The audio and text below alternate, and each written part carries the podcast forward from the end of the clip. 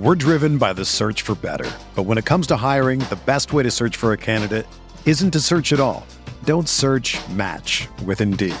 Indeed is your matching and hiring platform with over 350 million global monthly visitors, according to Indeed data, and a matching engine that helps you find quality candidates fast. Ditch the busy work. Use Indeed for scheduling, screening, and messaging so you can connect with candidates faster.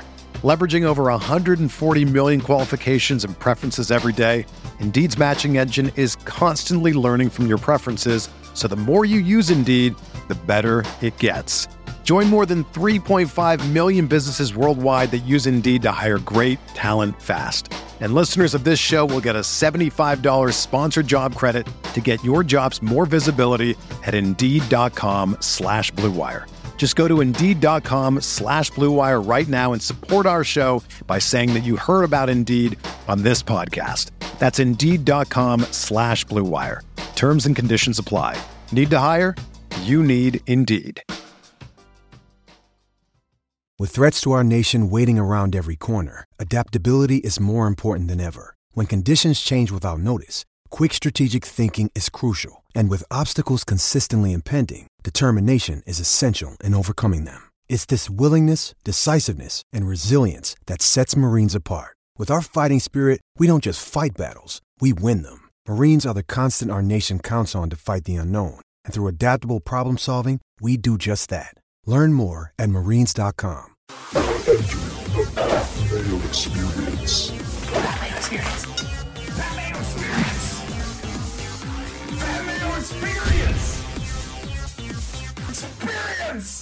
Welcome to the Pat Mayo Experience presented by DraftKings 2021 Olympic Men's Golf DraftKings picks and preview. If you are out there watching, please smash the like button of the episode. Give me your favorite low owned, cheap guy this week because you're probably going to need one in your lineup and you're going to need them to be good if you want a shot at those top end GPPs. And some of these GPPs on DraftKings, guess they didn't get the memo that like the Olympics is kind of like, eh as it pertains to golf, but there's some heavy duty contests this week, which I was not expecting. There is no Listeners League link this week, playing the Fantasy Golf Degenerates Listeners League link. You can find that on their show Monday evening on Mayo Media Network. But I do have money to give away. I'm still running that draw for fantasy football picks and bets. Cust is on the show on Tuesday talking about Jets over unders for the episode. That's always fun. We actually go to runthesims.com and I get the inputs from Cust for what the projections on every Jets player should be. And I'll tell you, you're probably if you if you go by Cust projections, you're going to want to draft a lot of Jets this year in fantasy. But runthesims.com is still holding its uh, initial trial run right now. It's free till the end of July, so you can go give it a test drive. But if you do subscribe before July 30, for actually before August 1st, uh, you'll get the founder rate for life. So if you go to runthesims.com slash mayo, you get an even bigger discount off that. So you might as well lock in right now that heavy discount forever off all of the stats and tools that you're going to need for NFL season. If it's stats and tools and a lineup generator and projections, everything you want for golf, fantasy fantasynational.com com slash mayo. Everything is up there right now for the betting and DraftKings side of the Olympic Games. And that giveaway that I told you about, I put the link in the description. It's an Apple Podcast review giveaway. Subscribe to Fantasy Football Picks and Bets. Leave a five star review on Apple Podcasts. Something nice. Twitter handle slash email, whatever is the best way to contact you. If you are a winner, we're almost up to go from $500 to a $1,000 threshold because of all of the reviews that we've seen so far. So keep piling those in. We'll push the show up the charts. Okay? Joining me on the line someone else who didn't have Cameron Champ at the 3M Open. It's Ben Raza from Awesemo.com. What's up? Um, yeah, congratulations to the universe. Uh, everybody hit Cameron Champ except me. I was rooting for Charles uh, and Vegas and Maverick and those type of players. Gave gave it their all, but we're not able to close the deal. Yes, you and I together did not have Cameron Champ, as I was on the the Johnny Vegas bandwagon the entire time. At least he put up a good. He cashed his each way, which was nice. I thought I was in such a good spot. Well, I was away all weekend. That's why we recorded the show early. So actually, coming up later on in the show, if you just hit the time codes. Tim Andercuss and I review our trip to Cabot Links, two of the, I mean, they're the two best golf courses I've ever played in my entire life. So you can go check them out to see what all the buzz is about. We just kind of talk through, but Tim's story about the caddy that he had on Saturday is pretty good.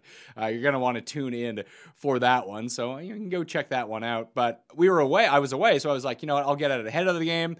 Very rarely, Ben, are like odds posted before a weekend, like before a tournament. The Olympic odds have been out for a while. I was like, Jeff, let's do this now and we'll get the show out early because I'll be away and then we'll just have it able to drop on Monday morning. This will be great. And then, of course, we film the show, two days pass, nothing happens. Then all of a sudden, Bryson and Rahm aren't playing anymore, thus significantly affecting all of the odds. No doubt about it. Yeah, that was, I mean, a bombshell. It did create some value for these other guys. It's just a weird situation. Obviously, we're going to get into it, but I did watch a little golf. I've I've been just in a salty mood. Not to change courses. The MMA card was extremely frustrating uh, with some suspect judging, as a lot of people know. So, uh, looking for a rebound week in, in multiple facets of my life here. So the field for this Olympics was much better than the last Olympics, but now it's like about the same. It's still a little bit better, mind you, just at the very top end. But no Rahm, no Bryson really throws a wet blanket onto the competition. I feel at least. I mean, yeah, you're taking out two of the obviously the favorites, biggest names. Uh, did they both uh, obviously read replay? Did did another Spaniard come in? Yes, late. I saw it was Adri Arnaus, that guy from the Euro Tour. That guy. All right, yeah. So sorry to him, but not exactly the same as Rahm. And it, it's a it's an interesting field, but it is definitely better than Rio. But uh, it is sad to see a couple of the big names go out. Yeah, and just when you take uh, it, just killed everyone's odds. Like I was looking at Lowry at forty to one. I was like, I really like that forty or even forty-five in some spots. Now it's like twenty. It's like, oh, great. This isn't fun anymore. So I got to figure out what No, I want to. the- I'll release the betting card in the newsletter on Wednesday. I'll recap what I have in so far, but I think it's just going to be pretty tiny. Yeah, I was fortunate. I got a couple guys uh, early before that, so I got some some decent odds on a couple of them. But now it really is ugly because when you factor in the small field and some of the star power going out, these are pretty uncomfortable numbers for uh, the majority of these guys. I did the research show for the course uh, on Sunday. You can go back and check that out. I kind of give you a visualization of what it looks like. It's going to be really difficult to actually figure out what the actual strategy is here, though. It seems like there are like four really easy par fours. The par fives actually seem quite hard. The par threes seem pretty hard. And there are four par fours, which seem super hard. I think 17 is going to be drivable for a lot of people, but essentially they're gigantic greens. So, like lag putting, like three three putt avoidance is going to be pretty huge, but it just seems like, you know, like your typical week. Hit some fairway. Fairway is probably a bit more of a premium with so many trees around the course, but who's going to ratchet up like the long irons the best? They're probably going to win. Yeah, I, I mean, I'll be honest. I, I didn't dig a ton into the course. It looked like a, a somewhat difficult thing where you need to drive it well, have some good long irons. Yeah, you mentioned the big greens. I was thinking like, I don't, I, don't, I, say this about basically every course. I don't know, like Firestone maybe something like that, where some challenging longer holes. eh, That's a WGC or was I should say. So you get the four rounds as you do here. Uh, but it, it is just another week. You got to play good golf, and if you do, you'll have a chance. Yeah, same designer. Uh, well, the redesign was done by Tom Fazio. He designed Firestone, so I think that's probably a pretty good comp. That's a long par 70. This is a long par 71. So I, I think that's a pretty accurate comp, actually. When I looked at it, it looked like really long colonial. Okay, I didn't think I didn't think of Colonial, but I could see that. Yeah, I mean, there's a there's a lot of courses on tour that you know I'd say outside the Florida swing and whatnot that are just a little longer in length, and you got to drive it well. Um, not River Highlands, I guess, but like even even uh, what's the one in North Carolina? Quail Hollow? Yeah, Quail Hollow. Um, that's not a bad one. Uh, even courses like that, where just really, you know, the drivers, the ball, anything that I can structure to, to lead us into Rory is really what I'm trying to go for here. Well, Firestone, he's been a winner, uh, which is a Fazio design. Quail Hollow, which he won this year, was redesigned by Tom Fazio for the 2017 PGA Championship. So you might be onto something here with Rory. Good, easy game. We got one. Now we just need to find five other golfers around him. Do you have any sort of strategy for this week? Like 60 players, like half of them are trash, but you're going to have to use some of them anyway. Like, what do you do a balance build? Do you just try to jam into studs and try to get as much win equity as possible and hope you get lucky at the bottom end? Yeah, I think to an extent, uh, you know, the the famous oh, it's a non-cut and you're guaranteed four rounds. Like if, if your guy plays terrible, you don't want more holes. Honestly, it's not going to help you. You're just going to be still in trouble as if he got cut. But it does provide the opportunity to outscore placement points, and it does provide the opportunity. You know, when you look at DraftKings, the difference between middling placement points and 50th is not a lot. It's an extra birdie, if that. So if you get a guy that can really score and get some lucky things happening to him, you can vault up the board. So I, I do tend to be more aggressive to a point. I, I think there's maybe five to 10 guys in this field that have absolutely no chance. All right, let's talk about the 10K guys, the guys with the best chance to win this tournament. Collin Morikawa is the most expensive player on DraftKings. He's 11 2. Uh, he's down from 10 to 1 to 6.5 to 1. He's now the betting favorite without Rahm in the field. JT, who I loved at 16 to 1, is down at 11 to 1, and I bet him at 11 to 1. So I'm in on Justin Thomas this week. Xander Schauffele, Hideki, Rory, and Reed are all above $10,000. Think it's just going to be Morikawa and Thomas, or Thomas and McIlroy will probably be my leans here. Yeah, that's no surprise. I like Rory and I like JT. Uh, JT's also had some success uh, at some of the courses we kind of talked about already. He's been frustrating because I, have backed him in, in several majors and he really has been non competitive. Some of that's due to the putter, other others just not as sharp as I really expect with him, but I still think it's there. He can turn it on and the opportunity cost is just not as immense. We're not there's not that many top end guys. It's still a strong top range, but it's not like a major where everybody's here. So I look at them, shocker. I don't know what to do with Xander. Uh, just a very difficult guy for me. I rarely get him right, and he's just lurking at 10 7. I think you just have to pick your. It depends on how many lineups you play, obviously. Like if you play one, you got six guys to choose from, but I'll probably just cut it down for 10 lineups or so. I'll probably have 10 guys and mix and match. So I don't think that Xander is going to make the cut for me. I mean, it sounds like a good plan to me. I just he's just really difficult. Uh, hasn't been killing me lately because I, I I I always tend to come in underweight because he's always very very popular. But as you mentioned, you, you can't play everyone here. I do feel pretty comfortable having lineups that are going to have. Uh, I know I will have JT Rory lineups together, you're still north of 7K. And I think that's a pretty easy build this week. It is. You could continue to try to jam in other people from up there if there was anyone in the sixes that you liked. But do you think you'll get to Hideki? Because I don't think that I will. Not in, any, you know, I, have a feeling I haven't decided exactly what I do. I may build for the first time all year 150. And if then I will have Hideki, of course, in some capacity, I think I'll probably still be underweight though. Um, do you know? Does he have any? Like, I haven't seen anything where he's played this course like an unusual amount of times or anything. He he won the Asian Amateur at this course in 2010. Okay, yeah, that that's a long time ago. Um, so no, I mean Decky's fine. Listen, he's a world class player, but I would rather have uh probably all all four of the other guys north of 10. He's probably him and Morikawa, I think, would be fourth and fifth for me. I think I like Morikawa more than I like Xander, but I like I, I, like Morikawa probably more than I like Rory. It just becomes pretty difficult to play Morikawa and JT together. Although I'll probably try to find I'll talk myself into Gun Hurly Long or KKJ Kristian Krogh Johannessen. Maybe that's the guy I need to go. I have no idea who that guy is. And I love this new thing with the flags. Uh, I click right in. Okay. Norwegian. There we go. Uh, never heard his name in my life. How is it that uh, Kristoffer Ventura didn't get the other spot? I don't know. There's a couple countries where the second guy, I'm.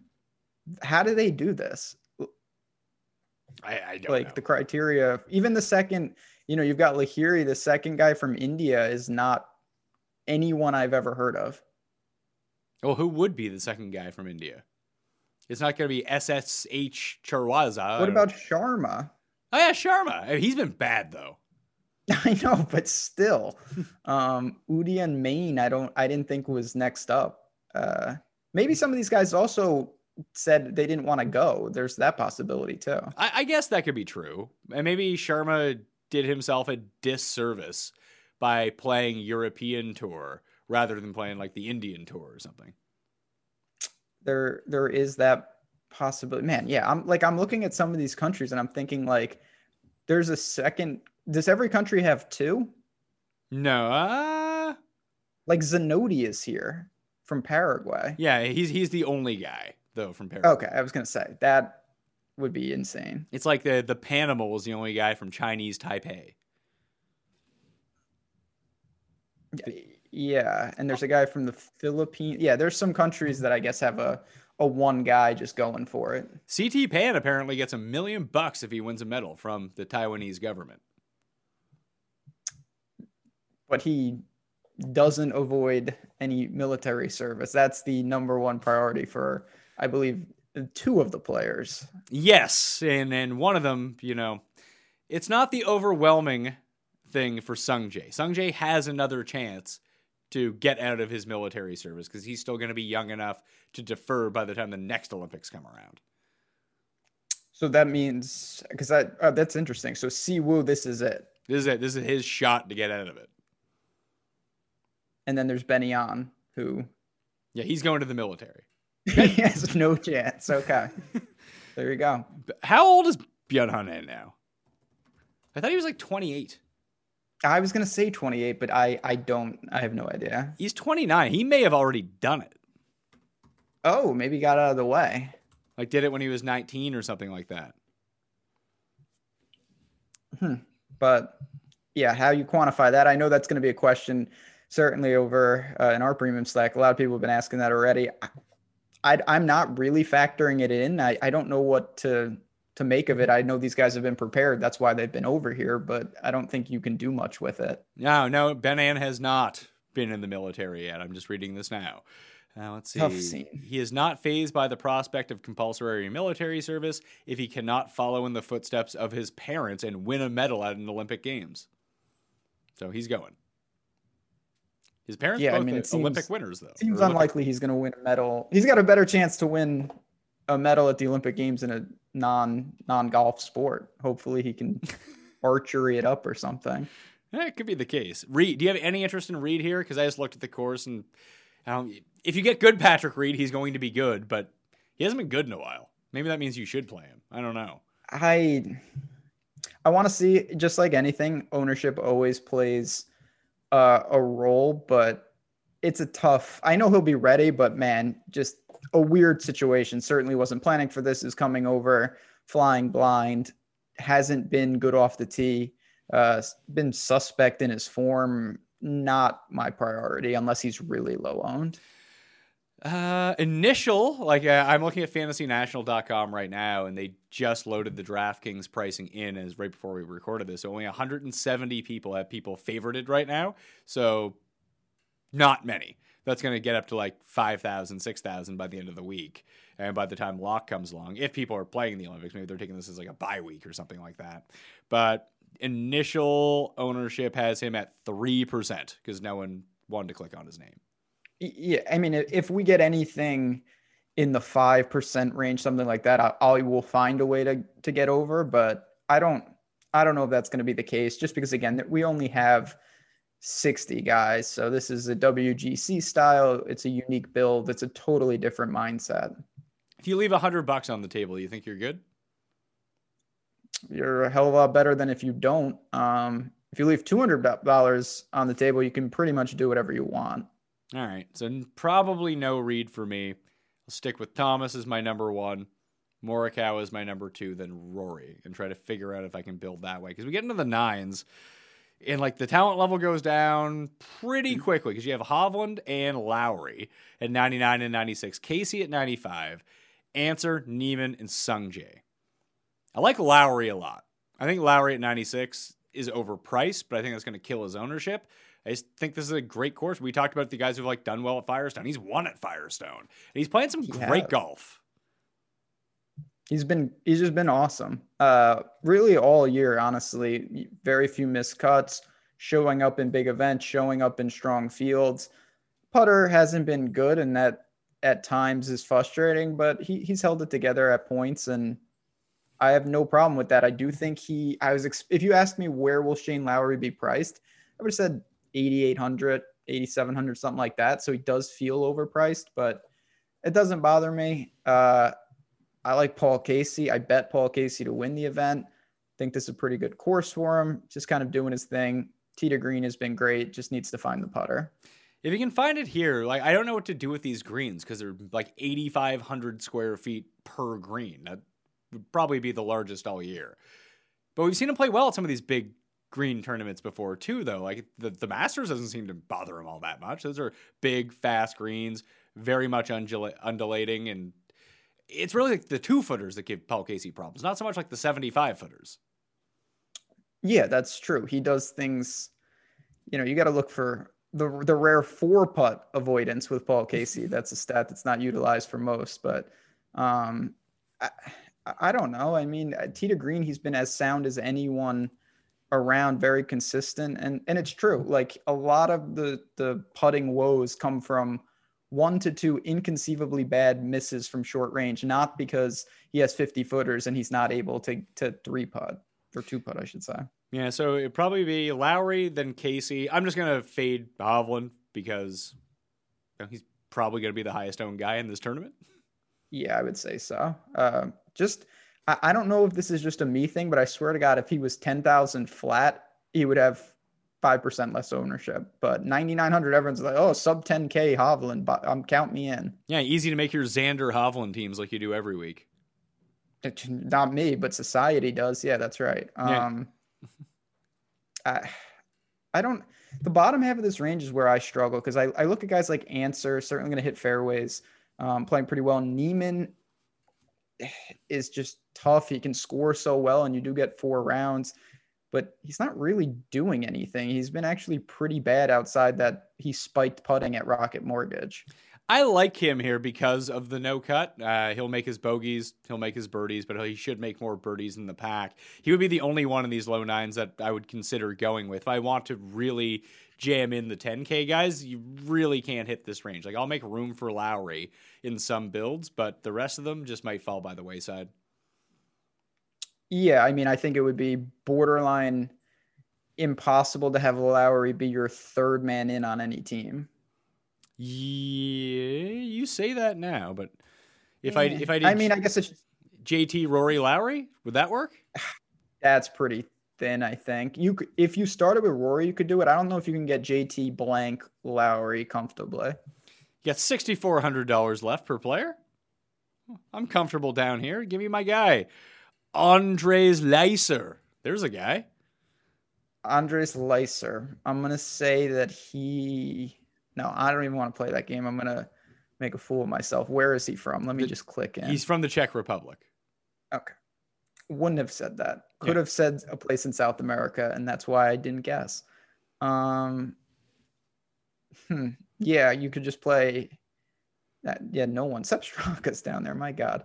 I would. I, I could. I mean, Sepp Straka. Like, if I played Sepp Straka, then I still have sixty four hundred dollars remaining per player. it's, it's not even salary relief. It's just you've now accomplished one of the. Then you'd have to play your dude from Finland and my guy from Germany. That's the lineup. yeah, or play your other guy from Poland, Adrian Meronk. God, that guy's everywhere. You really notice him when he's out there. Yeah, I I, I noticed him because I'm like, who the hell is that? Um, yeah, I don't think you want to go that. Like, I don't mind one of these guys because there's a real chance someone random will play well, but doubling up sub 65 is a strategy I would not employ this week. Feel like the 8Ks, unless people do balance builds, are going to be really under owned, and you can probably pick someone out of here as your third man in if you really wanted to, wanted to spend up. Conners, I'm guessing, is going to be the guy that most people gravitate towards because we, we talk about like if Casey is sort of a play here, like Answer fits it well, that means that Corey Conners is going to fit this really well too. Uh, but the one that I'm going to be playing the most, like I like Leishman. I've just seen him do well in this part of the world uh, in no cut events over the years. So just take a gamble on him. I don't think that he'll be very popular.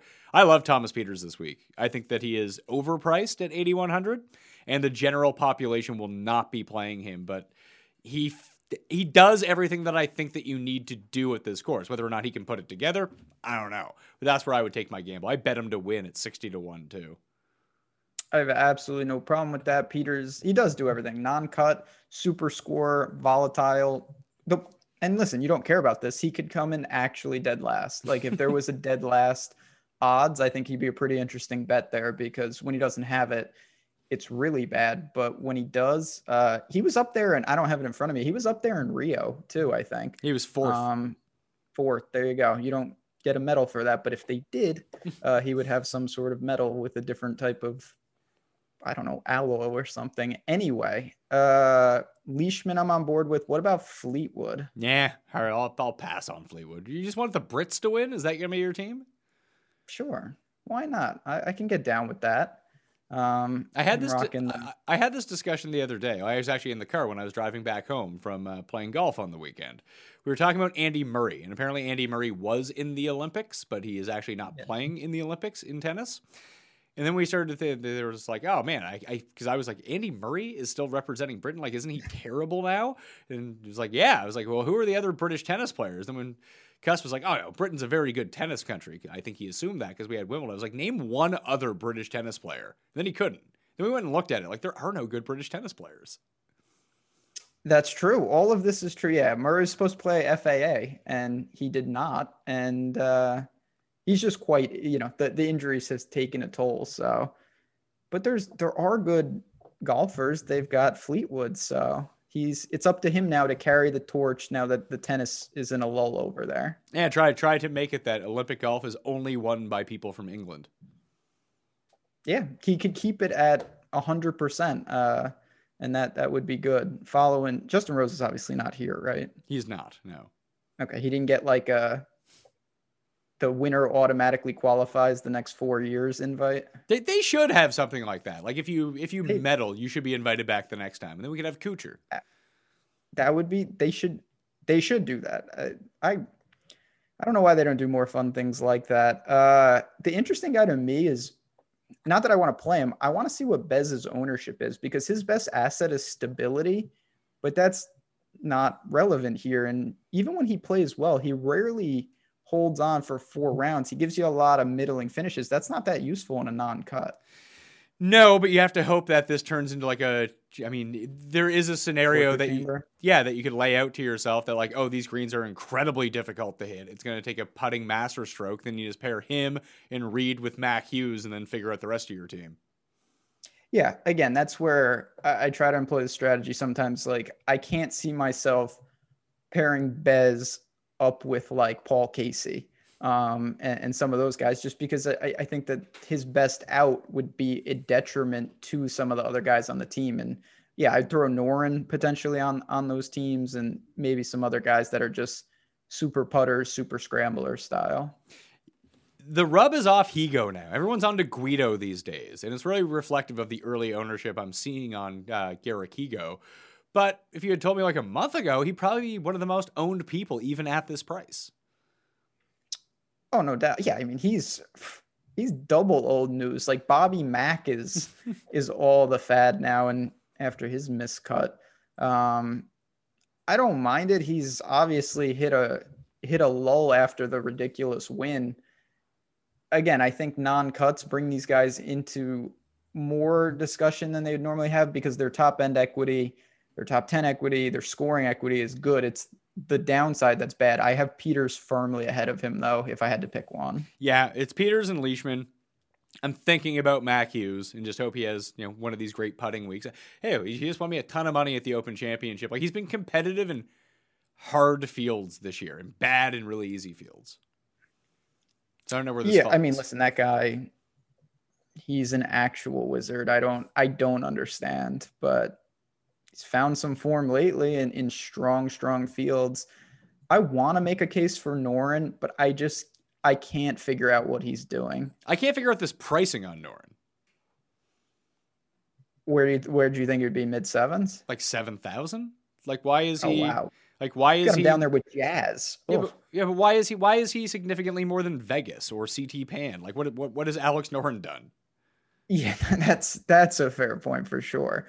Um, he was in the top 10 at one point many years ago. Uh, I, I just, again, some of these guys in the mid eights are going to be lost because A, it's not going to be a, a highly target rich environment in general. So ownership won't mass. And then I don't think people want to play these guys either. So that has some appeal, but more often than not, I'm going to do what you're doing. I'm going to go get Leishman, Pieters. I like Fleetwood more than you do, or I'll just bump to the sevens. This summer, Bespoke Post is here to take your adventures to the next level with a new line of must have box of awesome collections.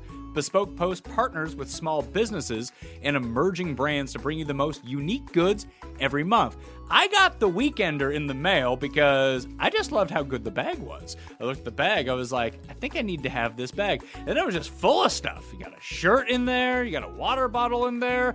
I quite liked it, but there are other ones that you can get along the line too because no matter what you're into, Box of Awesome has you covered. From travel and outdoor gear to breezy summer styles and grooming goods, Box of Awesome has collections for every part of your life. Like I said, I got the Weekender, but you can get the Dram, which is a whiskey one. Uh, it has awesome glasses, uh, like awesome whiskey glasses that come along with it. You get Secured, you get to the Recover, which is the topical CBD one. So you can just go to bespokepost.com and check out whatever box of awesome that you would want. So to get started, take the quiz at boxofawesome.com.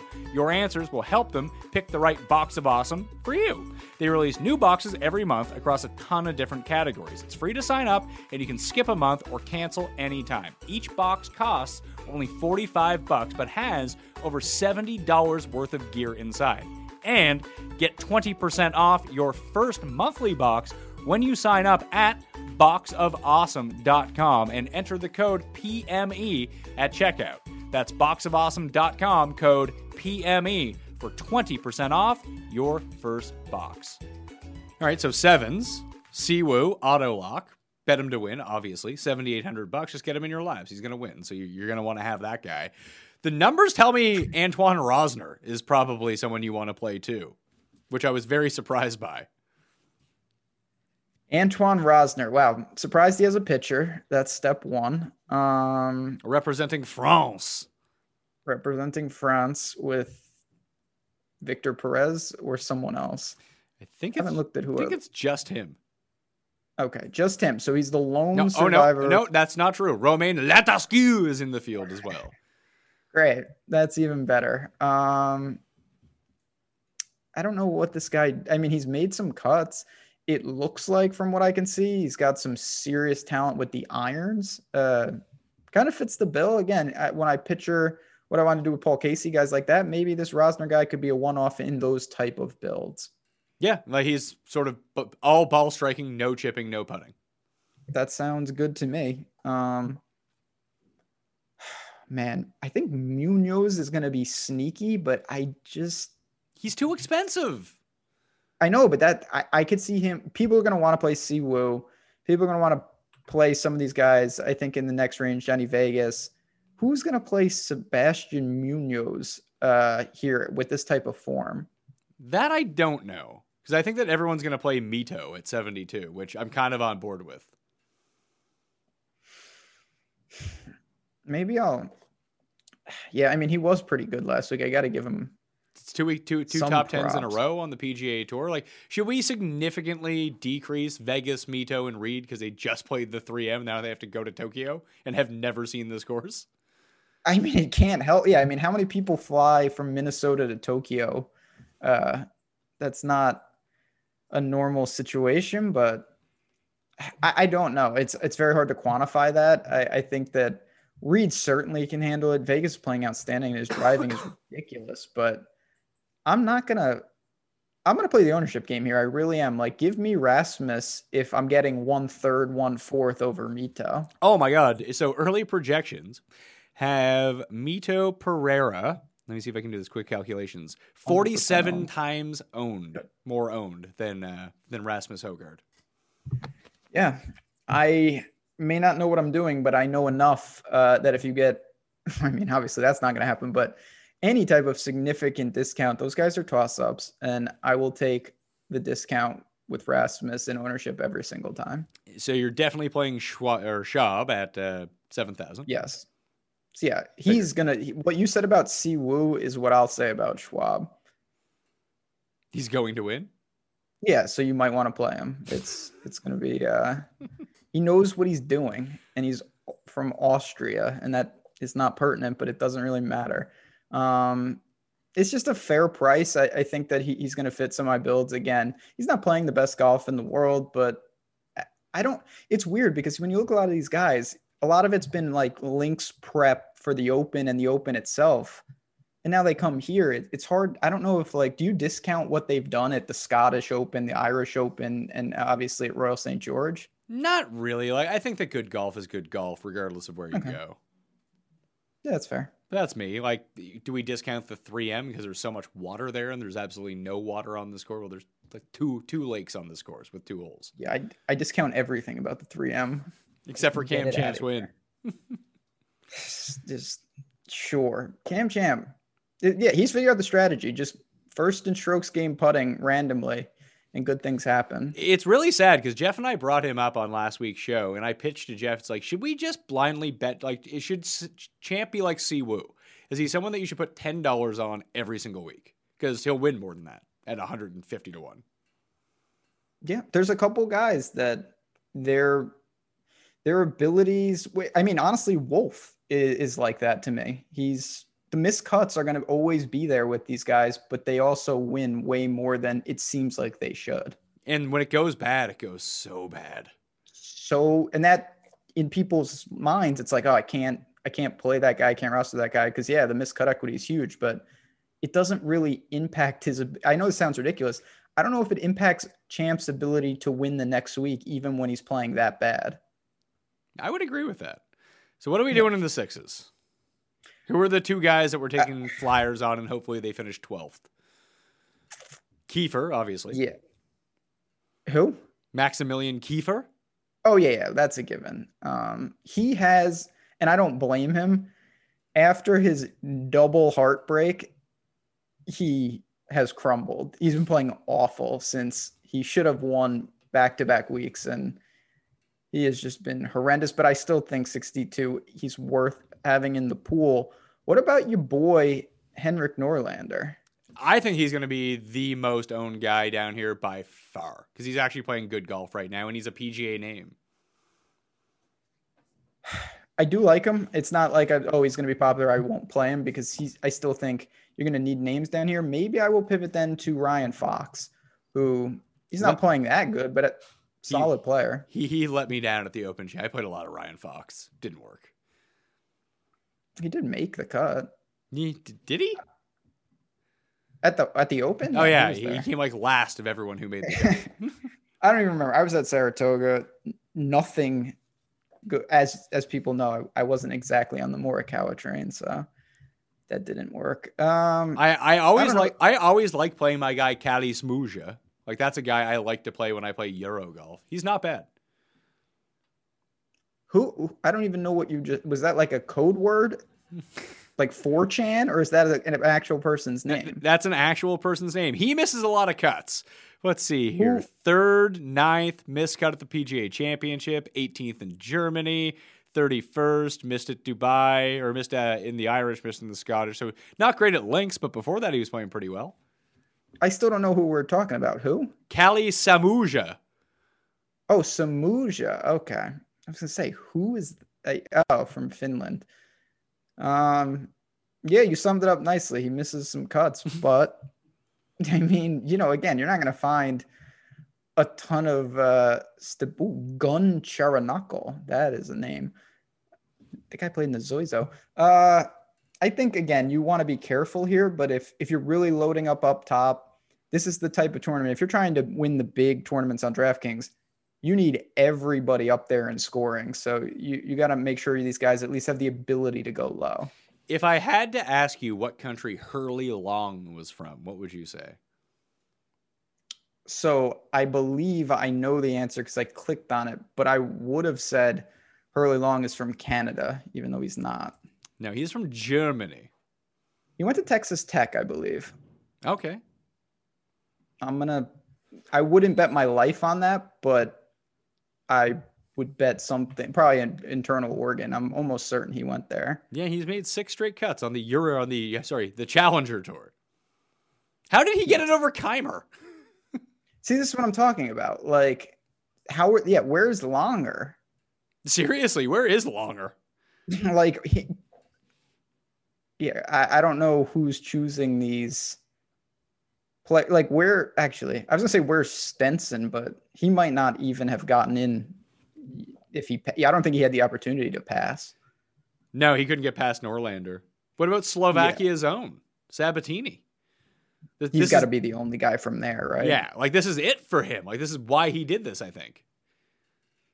Well, he's coming in not in good form. Remember when he had his like huge run?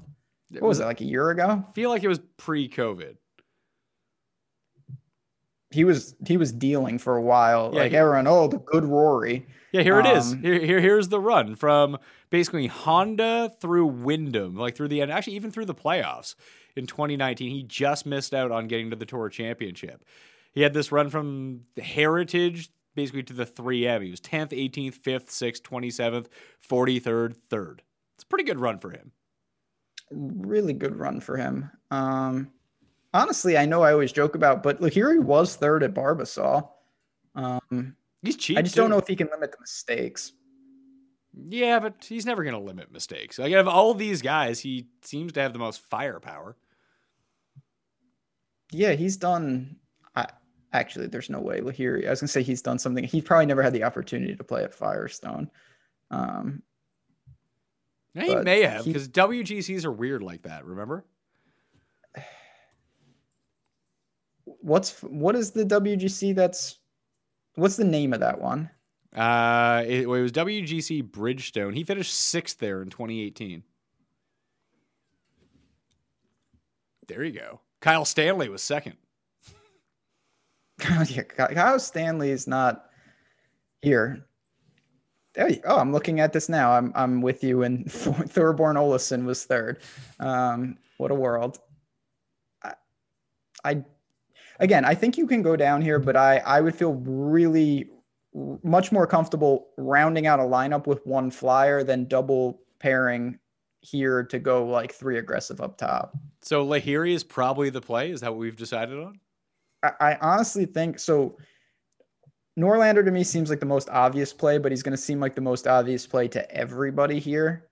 Uh, for me, my man Maximilian and Lahiri, I don't see a ton else. And obviously, Maximilian's playing terrible, so you want to be very careful. I just I'm gonna have him in the pool just because again, you there's not much to choose from down here. Campos, I mean, I can't do that. Somehow, in a field of 60, according to Fantasy National, Kalle Samooja is 90th in the field in sand saves. That can't be good. so yeah, there's even the mystery people have uh yeah, that really that seems not good. Is this place like heavily bunkered? There's a lot of bunkers throughout the course. Yeah, I think there's like 76. You know, I've looked at this field and it's only 60 guys. I just saw a guy that I have not seen the whole time. Is it Juvic Pagunsan? What? All right. Well, I didn't see him either. No. Oh, that's the guy from the Philippines. I did see him. Scott Vincent is here. Yeah, Scott Vincent. He's from Zimbabwe, right? Yeah he does all his work in Kenya. Apparently, that's the only thing I see. But yeah, when uh, you look at him, you're like, oh, this guy is from like South Carolina, not Zimbabwe. yeah, he it is Will Zalatoris. So if if they sub him in, maybe. But I, I just I don't think you're going to find much here. The good thing is ownership. I mean, it's gonna people are going to have to be owned because people need to round out their lineups, but it should be pretty equally dispersed. Hey, he has a T37 at WGC China in his career in 2018. So watch out. I mean, there are there is China only has one player in here. Yeah, Ashun Wu. Where's the Chinese they bad boy of golf? They should have brought Xinjun Zhang. That's what I mean. Like, where is he? Oh, I don't know. I mean, at least they spared poor Haotong. Yeah. Very, very bad. I, am actually shocked. As poor as he has played, still kind of surprised he's not the one in. I, again, I don't know. I would love to know who, like, from these countries passed or who just wasn't. Like some of these guys, Sharma and Ventura, I can't believe they didn't have opportunity. All right, let's talk some bets before we get out of here. I'll release the full sheet. Uh, it won't be a long sheet, and I'll release that on Wednesday morning. Is when the email blast is going to come out this week, because this starts at 6:30 p.m. Eastern time Wednesday night. So be cognizant of that. I bet Brooke Henderson on the ladies' side. I I, I felt like I had to do my patriotic duty to put money on a Canadian for something, so I bet her to win the women's event. How have the uh, the Canadians been doing anything? They uh, appar- apparently we we won a gold medal in swimming. Oh, uh, no, I was gonna say, oh, but I don't know who that was. I watched the swimming last night. Don't remember seeing any Canadians, but that's good. Yeah, Nice so job. there's there's a gold medal there. Like stop the country. Everyone's like, whoa, we won a medal at the Summer Olympics. This is insane. It's not your. There's some new. There's like I was watching kayaking. There was skateboard. There's a lot of new events. It's out of control. Yeah, Um, the Canadians do really actually the the facility like for the Olympic training for most of the water sports is like ten minutes from my house. And like the eight, like the rowing eights, kayaking, all that stuff. Canada's pretty good at that stuff, I could see that. but that's about it. That's eh, at least you got something. I mean, how for betting? Did you go higher than Pieters? Yes, I bet Justin Thomas. No, I meant the worst way. Like, do you have any absolute slappies? Oh yeah, I, I bet um, Max Kieffer because I knew you were going to talk me him. So I was like, yeah, I'll throw Yeah, five bucks on this guy. Good. So yeah, I put, I, have to do that. Two fifty to one. yeah, two fifty to one with the each way. It, it felt good for me. So I went with Thomas at eleven to one, Pieters at sixty, Siwoo at fifty five. Those are both with the each ways, and Kieffer at two fifty. That's it. I'm pretty damn similar. Uh, I have Schwab at 150. It doesn't even feel like enough, even in this tournament. It's fine. You, you know what? He he's got a good immune system. If there's like a string of withdrawals, uh, he could be down to the final couple guys still playing. So But he, Um, he is. I mean, if people like Corey Conners and Paul Casey and that type of guy, then Schwab is easily like the last guy on that team. no doubt, him and Norlander would be far and away the prefer- preference choice. And he's got a top five in a WGC. Uh, that's about all I could say for him. But you never know. I'd I'd be stunned if any of these guys actually won. But again, what what can you do in a 60 man field? I will say that uh, Tom Jacobs, one of the co-hosts of the European Tour Picks and Bet Show, is big on Kristian Krogh Johannessen. He likes him a lot. That's the guy we talked about at the beginning, Kristian Krogh Johannessen. Yeah. I mean, you have been coming out with the other. I, I didn't even. I don't think I've done a show with you since, but the other day you released, uh, I believe it was on the Euro side, and you had a fifteen hundred to one shot guy. Yeah. That Did was he have all his limbs? Like, what was the deal there? So Sky found him. He was a Welsh amateur, but he had won like six amateur events in a row, and two of them were at the course that they were playing. He's like, this field is terrible, so why not? Okay, I respect that. Yeah, I mean, I don't think the Olympics is, ripe for that kind of thing, but you know what? You never know. Uh, I may look to some like I don't know, a couple top five, top tens. I don't know if I'm going to bet any matchups this week. I just I don't like to do that without a cut. Or not knowing anything about the course. There's also that small issue. Oh, this, this Johannessen guy is actually ahead of Ventura in the world rankings. Wow, where does he, he plays in Europe? He plays on the Challenger Tour. Oh, he's on a fucking run on the Challenger Tour right now, too. So far this season, 5th, 8th, 9th, miscut, 45th, miscut, 5th, 2nd, 23rd, 15th, ninth, 16th. This guy's He's got the a Wikipedia. He- he's the Wow. guy. We're going with him. KKJ. One, literally not- one letter away from being canceled by the Olympics. I mean, yeah, this guy. Oh, the Nordic Golf League. He's got a lot of wins there. Um, this is uh Let's bet this guy low Norwegian over Hovland. plus like seven hundred. Hey, listen, you give me plus 700 in any head to head in this tournament, I'd probably take it. Like in a head to head doubt. golf matchup, let's go. No doubt about that. I mean, and that honestly speaks to a little where these ownership things can dictate some of the Like just because you have a play slightly ahead, you're going to want to differentiate because in these large field tournaments, everybody's going to kind of be doing the same thing. So leaving some money on the table or just taking this ownership slant can be very useful. What is this guy to win? KKJ, KKJ, KKJ. Imagine he wins. He should win. He beats if he beats Kieffer in a playoff, I will never come on the show again. ever. what? No, No, I can't have if if if your guy dismantles my guy in another playoff like John Catlin did, I will I will not be able to recover. I mean, he's he's twelve to one for a top twenty. so he's got to beat a third of the field, like nine has to be. percent He has to be. He has to be two thirds of the field. Two thirds. See again, he's got to be in that one third.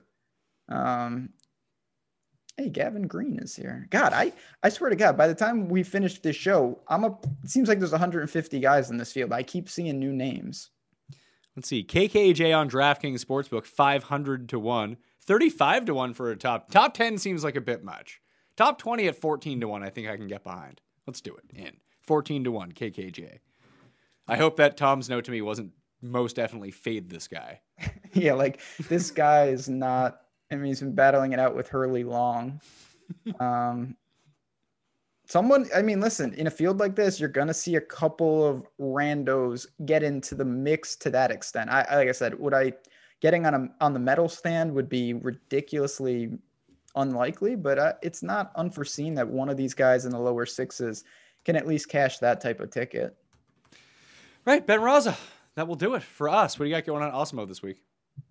Yeah, all good things. Certainly got you guys covered for, for the PGA and the Olympics, but also gearing up for football. I know with me, college football is my favorite. We've got the NFL team working hard. So, so we got some futures, some previews, podcasts, everything out there if you want to stop on by and check it out. All right, I'm Pat Mayo. You can follow me at the PME. Remember to get into that subscription giveaway for the Apple Podcast review of fantasy football picks and bets, which will be coming out very soon. If it's not out already, so please go subscribe to that, smash a like, and stay tuned because coming up next is Tim Undercust. Tim Andergust. Not my name. So we played the Cabot Links, we played the Cabot Cliffs, we played another course that was not at Cabot on our way back home. So we decided to go check out the number one and number sixth ranked courses in Canada. And they ate my lunch. Tim beat me all three times. He, I think you beat everyone all three days. I tied somebody on the first day, but that was it. So it worked out well for you. It did. I mean, I listen. I play better golf than I usually play, and I would have played even better if I um, if on each course I didn't have like two holes that absolutely destroyed me.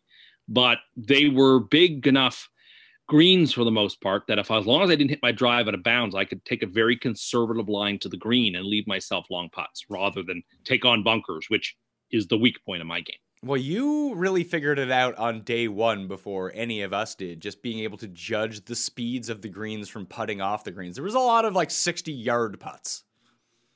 There were, and I'm not somebody who does a lot of long putts from off the green, but I realize it's links golf and you have to adjust the way you play. And I spent my time on our practice time trying to putt long putts from that long sort of mown fescue grass. And yeah, after about two holes or three holes, I got the speed down. And uh, well, if you can feel the speed in your hands and in your feet, you've got it. Yes, and it was very easy to. It, it was like watching an Open Championship where you'd be like, "Oh, this is tracking. Absolutely. This is tracking towards the hole. Oh no, I'm 40 feet away now." Yeah, that you think you hit a great shot and then it just never stops because there's an undulation that you don't realize behind the green that sends it another 40 feet past. So Do you think that now that you've played it once, understanding the holds a little, because there was a lot of blind shots or at least a lot of hidden elements to the course that you just couldn't see. So when you're hitting your approach, there, the, the caddy will tell you like, "Don't miss left," but you're like, "All right." Like, how bad could it be over there? It's like, "Oh no, you really don't want to miss left here." absolutely. Uh, I think on both courses, on the links, on the par 5 11th, I would never, ever, ever take on the right side where that massive gully was that we were in. that was I would never dream of That was bad. They they all did advise us, you know, don't go right at it, lay up to the left. Like, no, no, no, no, no. It's like, uh, Well, I asked, I said, what's down there? And the caddy said, well, it's just grass. And I was like, oh, well, then how bad could it be? It's like we were six stories below the green, pretty much. like I hit a very nice sand wedge and it got four fifths of the way up the fair up the hill. So like I would never do that again. And on the uh the cliffs course, number six or number five, so that's one where our friend got stuck in the perpendicular bunker. I would not have taken five wood and played it safe to the right. I think I could have bombed it with my driver over the sand trap and let it roll and leave myself just a chip down. Yeah, you could. You, I mean, there was a chance. That was the weird thing about play, playing because it wasn't as burnt out because it rained the first day we played. So the conditions we played, we played the links course first. I would say winds were what they averaged thirty miles per hour. Yes, they were. Yes, I would think that's about right. Between 25 and 30 mile an hour wind the whole day. There weren't a ton of gusts. It was like pretty steady wind. Yeah, it was pretty steady the entire time. But at the same time, we somehow played the entire course in both directions and had two holes with the wind behind us. yes, it was annoying that no matter, or it was it was either across from us or in, into us, uh, which is great for approach shots because they land softer on the green, but terrible for tee shots. And yeah, we didn't get a lot of downhill, uh, downwind ones. I uh, got a couple. There was that par five with the big sand trap on the right that I crushed it with the wind. And number three at the links, I crushed it just past the water where you guys all hit it. Oh yeah, that wasn't good. They just cut it through. You were the only one to find the ocean the entire weekend, though. Yes, that's correct. I had almost found it on the tenth tee, but then a sand trap and a bounce sort of saved me. But then on 18, um, what they call Pro V Beach, I uh, I was in the the fescue off the tee and hit a pretty poor shot, just trying to advance it into play on my third because I had lost the ball in the fescue and dropped in the fescue, hit three into the fairway uh, or into the rough, and then I took on the green with my hybrid from quite a distance on four, and I just pulled pulled it terribly into into the Gulf of St. Lawrence, and it was not a good hole. I had a chance to break 90 again and blew up on the 18th hole. Yeah. Uh, I mean, I was bad all week. I was like 10, 102. I was 101, 98, and then we played another much easier course, and I was still 104. It was, we all yeah, all. but that's because you couldn't keep your tee balls in play or long. Hey, I lost eight tee balls on the first 10 holes on the Sunday that we played. So that was, that's what good. I mean. It was impressive stuff. If you're, if you were just hitting it in play, you would have shot 93 or 94, but you couldn't keep your shots in play off the tee. And that's a killer. I mean, that's the hugest difference between like a 10 handicap and a 20 handicap is that a 10 handicap rarely goes out of bounds and 20 handicaps like us go out of bounds way too often. Yeah, well, you I, I, did you even besides hitting into the cliff and that was on like an approach shot? Did you lose any tee balls? Uh, I did a couple yesterday, which was at the other course. At the tree line course that we played. Yeah, a couple at the tree line course and I lost one ball at the links. I don't remember what hole it was on now. Oh, number th- number four, number five. I can't remember which it was, but I did lose one at the links as well. So it, it was pretty cool because all like the entire course is just made of fescue. So like the fairways are just very tightly mown fescue. The greens are just even more tightly mown fescue. But it's really hard to get your irons underneath the ball. It's a lot of like picking that needs to happen. Totally. I, if I took three divots in those two days of that course, that that would be a lot for me. I, I just didn't take any divots. You just sort of sweep, and you're not trying to hit them as super high as you are at a conventional golf course. You're trying to hit them long and low and use the contours of the of the hole. I mean, if you came in aggressively and high and hard, like our friend on a par five had this marvelous three wood that at a normal course would have been great. It hits the green, it rolls through and into a deep sand trap. Yeah, and he didn't miss it by much either. Like I, I no, but, but, even thinking about it, I don't know where he could have landed it. They wouldn't have ended up in the same spot. He would have had to be far more to the left. He would have had to take on more of the ocean that jutted in by the green, and far more left to maybe save it. But again, it's because the nature of those. I mean, the greens are not as soft because they're that fescue, and but they are slower. So it, it it it took a while to figure out the unique character of the course. But you know, I would crawl across broken glass to play it again. I see. I had a problem the first like actually the, the best tee shot I hit all day was on number one the first day that we played on the par you five. Great tee ball on number one. I almost hit it as far as you, but I hit it in a sand trap. Yes, and I was just straight down Broadway. I was like, all right, I could potentially get here in two, and then.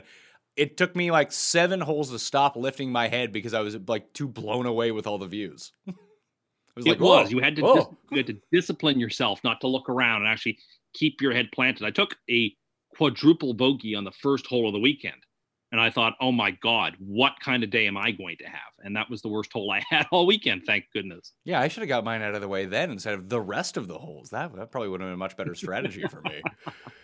But I loved it. And the accommodations were great and the facilities were great. And I, I loved it. Yeah, so this commercial is brought to you by uh, Cabot Resorts. If anyone can get themselves to Nova Scotia, it was even a bit of a hike for us. Like we live in Nova Scotia, and despite me driving three times the speed limit, it still took a while to get there. Yeah, it was still a three hour jaunt, I would say. Yeah.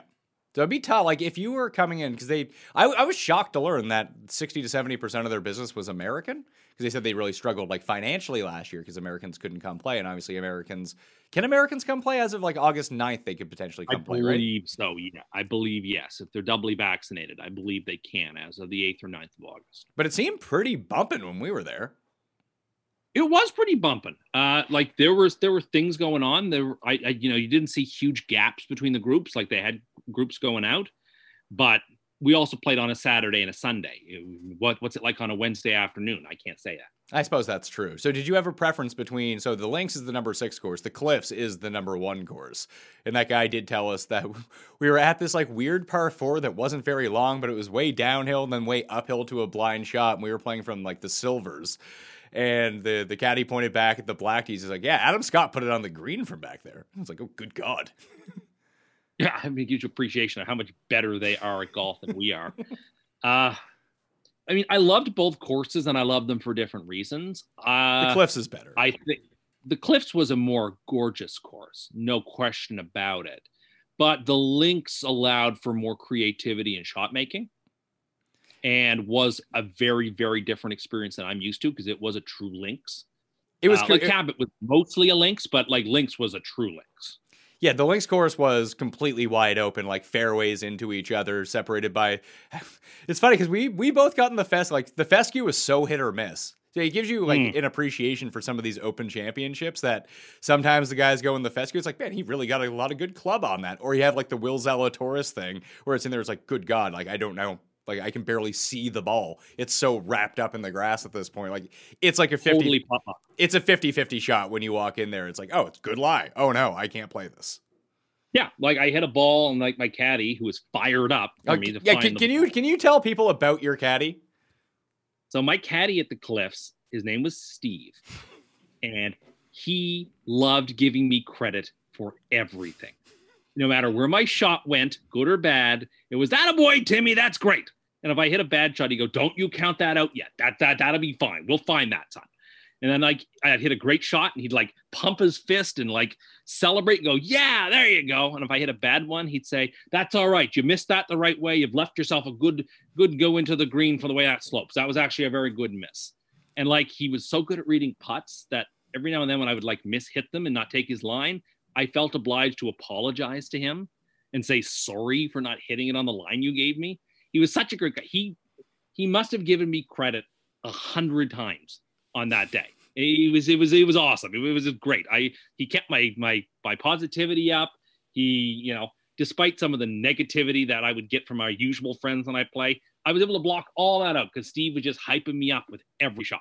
It's true. Uh, unlike the next day when you were talking to yourself and screaming into your hands, there was none of that when you had him as your caddy. You should just hire him full time. I, I I could have yes yesterday. Even though I won yesterday, I hit some very poor shots, and you know I I was upset at myself a few times, and uh, that never happened at the Cliffs even when I had bad shots because no matter where it went, Steve would say that's all right, that's all right, that gee that's a that's a good miss. You'll get the next one. You'll get the next one. It's flat over there. You get it up, you get it down, you'll be fine. You're good. How how many strokes do you think he saved you just through his positivity? Ten. Yeah, I mean that, that- that's probably reasonable. And he found every single one of your balls. he just knew where to find my ball. He just knew where it was. Now, it wasn't always in a spot where I would have liked to have found it, like a number 11 or 12, whatever hole that was, that we couldn't get the ball out of the rough. Like it was unfortunate to find it, but he found it on all, every hole except for 15, the downhill par five by the ocean. We couldn't find my tee ball, even though he was certain that I'd be safe. And I was fired up for that. Then I was just fired up that we could hit another one. And then I hit this five wood, which was not that great. It's like shot of the day. That was shot of the day. And I was like, really? Shot of the day? I went down there and I was like, well, that's a good shot. It's not shot of the day. And he was like running ahead of me and like giving me a thumbs up when he saw the ball. He was great. He was. You really, you really won the caddy lottery because there was another guy whose caddy was just like, "Hey, what do you think the ball was?" Dead. Yeah. My, our friend said, Oh, well, do you think that ball's okay? No, it's dead. Steve would never have said that to me. He, he'd, Yeah. he'd at least give you like the, the feeling that you were gonna be okay. So when you got up there, you weren't thinking down thoughts. I, I feel like I mean it's like your affirmation CD that you listen to, where you, know, you should get credit. He was like the living embodiment of that. He was. He was totally that. It was so amazing. Like even if as we were walking to uh, where I might have to take a drop or find it in the rough, he'd say, "Don't you worry about that. I'll tell you where you hit the next one. You just concentrate on making good contact and give it a good smack. Don't be afraid to give it a good smack here." And I was like, "Okay, I can do that." You really, Thank you. really did blow it with him though. Ugh, I know. So somehow, for the listeners out there, Tim did not get him to call him Top Cat the entire time, which he could have done. He was a paid employee to be encouraging to Tim, and Tim forgot to tell him to call him Top Cat. I did. We didn't realize the drive home yesterday that if I had said, "Yeah, my name is Tim," but a lot of my friends call me Top Cat, he would have called me Top Cat all day. Would have been, "Oh, what a shot there, Top Cat! Yes, sirree, Bob." Oh, it would have been amazing. I mean, he was already amazing, but that would have been like that would have gotten you guys rattled too, because you are not used to people saying positive things about me in your proximity and saying and getting me hyped up. That would have been great. Now, it was good for me in a sense. Oh, well, I lost to you individually. We were a team that day and we won. We were a team that day and we won dinner because of it. So it worked out. Yeah, so I I guess sticking you with the good caddy was the move, although I tipped him and you didn't. Well, that was very generous of you. Well, then maybe you guys start. You're, you're the king of cash. All you do is carry cash. No, I got no cash. Well, I didn't have any cash. But all you do is carry. You prefer to pay in cash. I know, but I didn't have any on me. I was, I, I just didn't have any on me. What can I say? There you go. So I had to. I had to get Steve. Steve was great. I loved Steve. Steve was the greatest caddy ever. Would you go back and like be like like when you called ahead, be like, listen, can I get Steve on the bag? Yes, I would. You would personally Yes, ask for him. I'd say if he's available that day, it would be great if we could organize it so that he could caddy for me. Would you tip him this time? Yes. See, there you go. I You can you can bring you know your bag of uh, bag of pennies or whatever you have, and you can tip. And it was the first time in my life I'd ever had someone caddy for me. And it's an experience. I was suspicious at the beginning. I was like, do I really want someone else carrying my bag and telling me what clubs to hit? And like, it's just not something I was comfortable with. But after like three holes, I was like, oh, this is awesome. I can get used to this. Yeah, I, I and then the second day with Steve, I was like, this is the best thing ever. Yeah, my caddy day one was much better than my caddy day two. But I, I that was the one thing that I really wanted to do for the week, like especially if we're gonna go play a course of this quality, which we never do. That we might as well get the full experience of it. That you know, if you're pushing your cart the entire time, like you're not really getting to take everything in, and like the scenery. I mean, it, I can't imagine. I guess Pebble would be kind of this way. Is it sort of like, like is the cliff sort of like an East Coast Pebble? Yeah, I would say that's right. It Hmm. has to be. It's like carved out of the rock along the ocean, the way that Pebble Beach is. Uh, Pebble has a few more inward courses, but I mean, Cabot Cliffs had a couple inward courses. But uh, yes, absolutely. It's like it's and it's a public course like Pebble is. It is Canada's version of Pebble. So I would recommend Cabot Cliffs if you get only get to do one. But why would you go and not play both the courses? So I guess next time, could we do four over three days? Like play each one of them twice? I feel like that'd be too much golf. It would be a lot of golf, but if you did Friday afternoon round, Saturday morning, Saturday afternoon, Sunday lunchtime, you could do that. That'd but be fine. But they're long rounds. They are long rounds. So you'd have to play your morning round at like 7:45, wrap it up at 12:45, have lunch, hit the bricks for the next round at like 2:45 or 3. It could be done. It could be done. It'd be a lot of golf, but it could be done. Or we could just do 3 rounds there in 3 days. Yeah, I think that would be the move. Just play one, nights. one, one per day, and then you can play that par three that we played that was there. The nest. Or stay two nights. Yeah, stay yeah, the nest was fun too. Stay two nights and play 3 rounds. Yeah.